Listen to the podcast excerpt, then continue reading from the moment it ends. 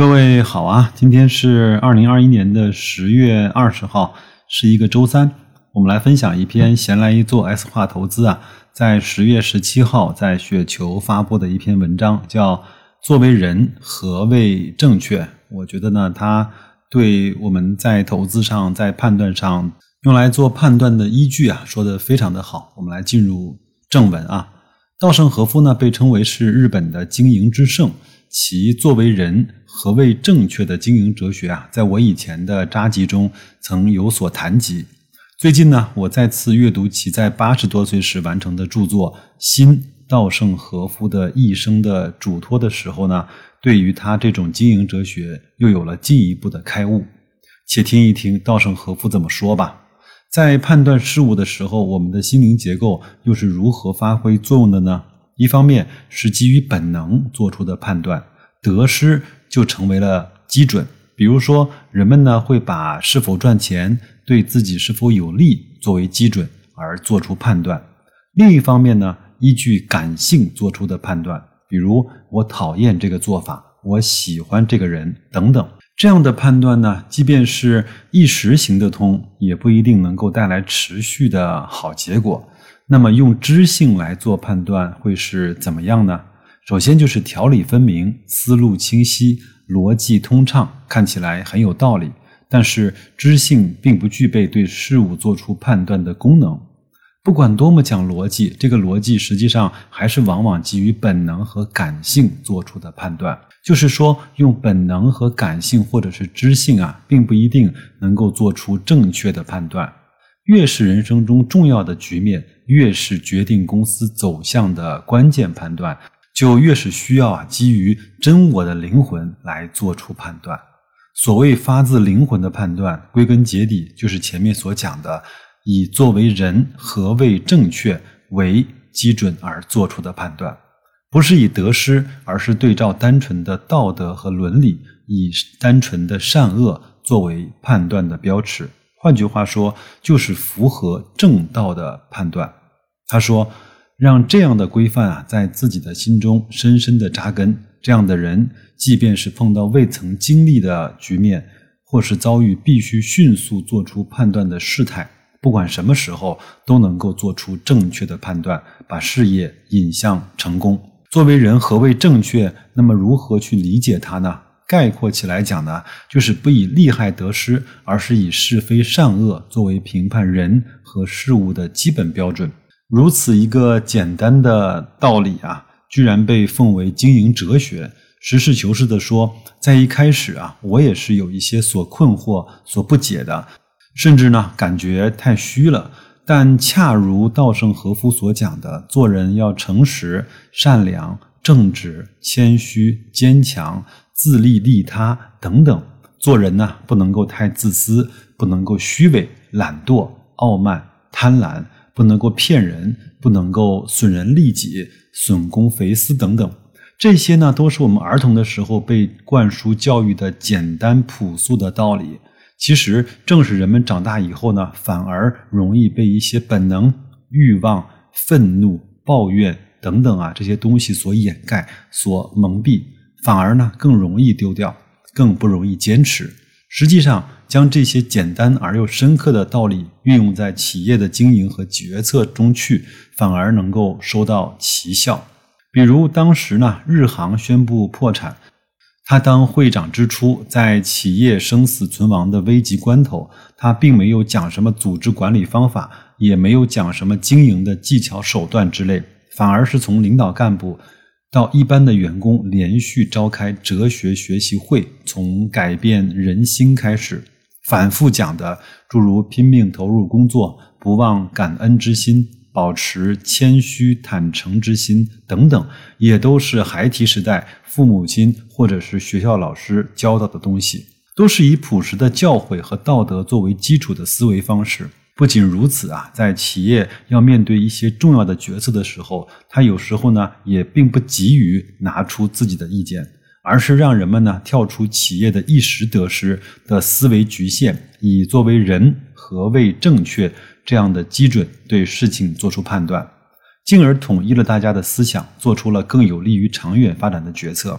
正是由于这一哲学的思想啊，渗透到了领导干部和员工们的心里，公司的业绩随之飙升，取得了远超预期的成果。稻盛和夫说：“人心这个东西确实易变，然而呢，人心一旦凝聚，就能够发挥出强大的力量，这是其他的任何东西都难以替代的。”有人说，所有成功的领导者和企业家都是洞悉人性的大师，此话呢确实不假。随着自己年龄的增长，人生阅历不断增加，对于稻盛和夫所提出的“作为人，何谓正确”这一经营哲学思想，以及他自己所谈及的企业经营的点点滴滴，确实不由得让我自己总是点头称是。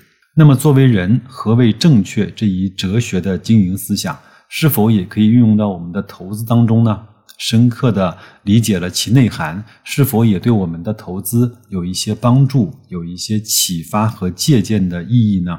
我认为是有的，这也是本人做此札记的目的之所在。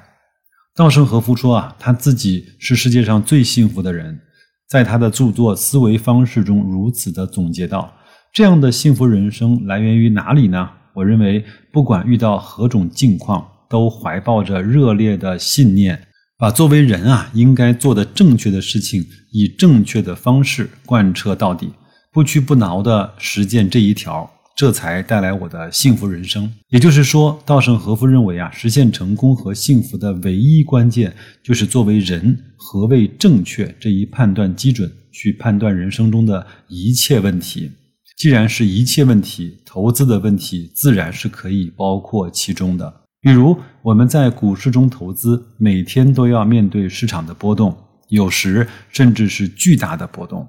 特别是当每次大跌来临之时，我们作为人科的智人，本能上如果说不恐惧，心里不波动是不可能的。这些东西呢，都是我们在智人的进化过程中形成的。从感性上来讲，也是没有人喜欢将自己所持的企业股价持续下跌的。但是呢，作为人企业的投资者，那么何谓正确呢？或许如此一追问自己，那一颗躁动不安的心啊，就会慢慢的安静下来。是的，我们是企业的投资者，我们投资于一家企业的根本目的，归根到底呢，是要分享其未来的价值成长。股价一时的下跌，会有碍于企业的正常经营吗？显然不会。如果我们真的是具有股权思维的投资者看到自己心仪的股权资产便宜了，有钱还当继续的买入，而不是相反。经常有人说啊，我的投资心态好，是呢，好在哪里呢？追根溯源，说穿了，是我自己呢有一种作为人啊投资者何谓正确的投资哲学来作为支撑的。心中有这种投资的哲学呢，作为支撑，面对自己心爱的股权资产被市场先生贱卖了，自然有钱的话会继续的大胆的去买入。远的不说，我大 A 股的股王贵州茅台，在其股价两千六百多元的时候呢，我自己并没有卖出，相反呢，到今年其股价调整到。一六一四点九九元的时候呢，我就又尽自己的资金，可能再次挥了一小杆。其实此次再次挥杆呢，我并不知道它第二天仍会下跌到一千五百二十五块。我也知道市场上呢，一定会有不少的人看到股价跌破一千六了，会继续的看跌到一千五、一千四、一千三。这就是人心啊。但是呢，自己呢并没有顾及那么多，只要自己认为到了自己的狩猎区就挥杆。表面上来看是再一次的挥杆，从目前的效果来看还是不错的。实际上，我认为这是我的这种投资哲学的胜利，即作为投资者何谓正确。我们个人投资者可能大多数人没有直接管理企业的实际经验。实事求是的讲，由于没有直接实业的经验，可能对于实业的理解和观察，有时候呢就不容易那么深刻。但是我们是不是就不能够去做投资了呢？显然不是。相反啊，我倒认为，无论是投资者还是企业经营者，其价值的评判标准应该是一样的。比如说，我们也可以完全运用稻盛和夫的这一经营的哲学思想去观察。分析、评判一家企业的优劣。说到这儿呢，我想起来段永平的企业经营思想，比如说他总是强调平常心、本分啊这些东西，要坚持做对的事情，把对的事情做对等等。华为的任正非啊，几十年来一以贯之的强调以客户为中心，以奋斗者为本，长期的艰苦奋斗。并且不管形势如何的变化，华为始终将这一哲学思维深深的根植于企业的价值观与文化之中。细思细想啊，优秀的企业家这些经营哲学，有的时候呢是殊路同归的，而其哲学思想呢一点儿也不神秘，相反啊，多是那么简单而深刻，那么通俗易懂的。所以呢，我们在股市投资呢，如果没有直接的实业经验也不要紧。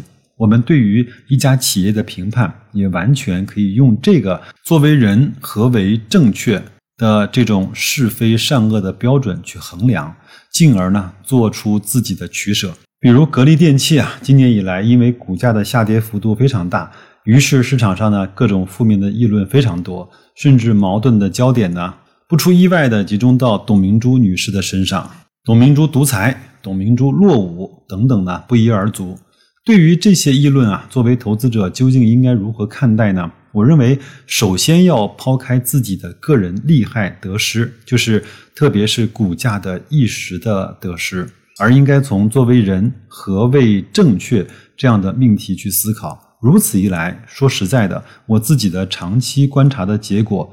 反倒认为董明珠女士是一个更纯粹的人，是一个更有格局的人，是一个清正廉洁的人。特别是企业大了之后啊，各种腐败现象就更容易滋生。有一些企业管理者一旦权力在握，各种人性的弱点就会暴露出来。这似乎也是一种历史规律。而对于这些企业的腐败腐化行为，董明珠从来是眼里揉不得沙子的。各位，我们可以扪心自问啊，假如我们自己投资者做到了他这样的一个高度，我们自己能不能做到像他这样的清正廉洁、刚直不阿呢？仅仅凭格力的廉洁文化这一点，就可以说足以让我这个纳米级的投资者深深的感动了。如果自己家企业是是这么一个当家人，难道自己不乐意接受吗？显然是十分乐意的，所以呢，也正是出于这种考量，虽然呃我的主账户啊，在今年上半年对格力的仓位做了减持，我主要的考虑呢是行业放缓，持有了十三年，原来只买不卖的仓位，在上半年做了相应的减持，但是呢，至今仍然保留着让自己舒服的仓位。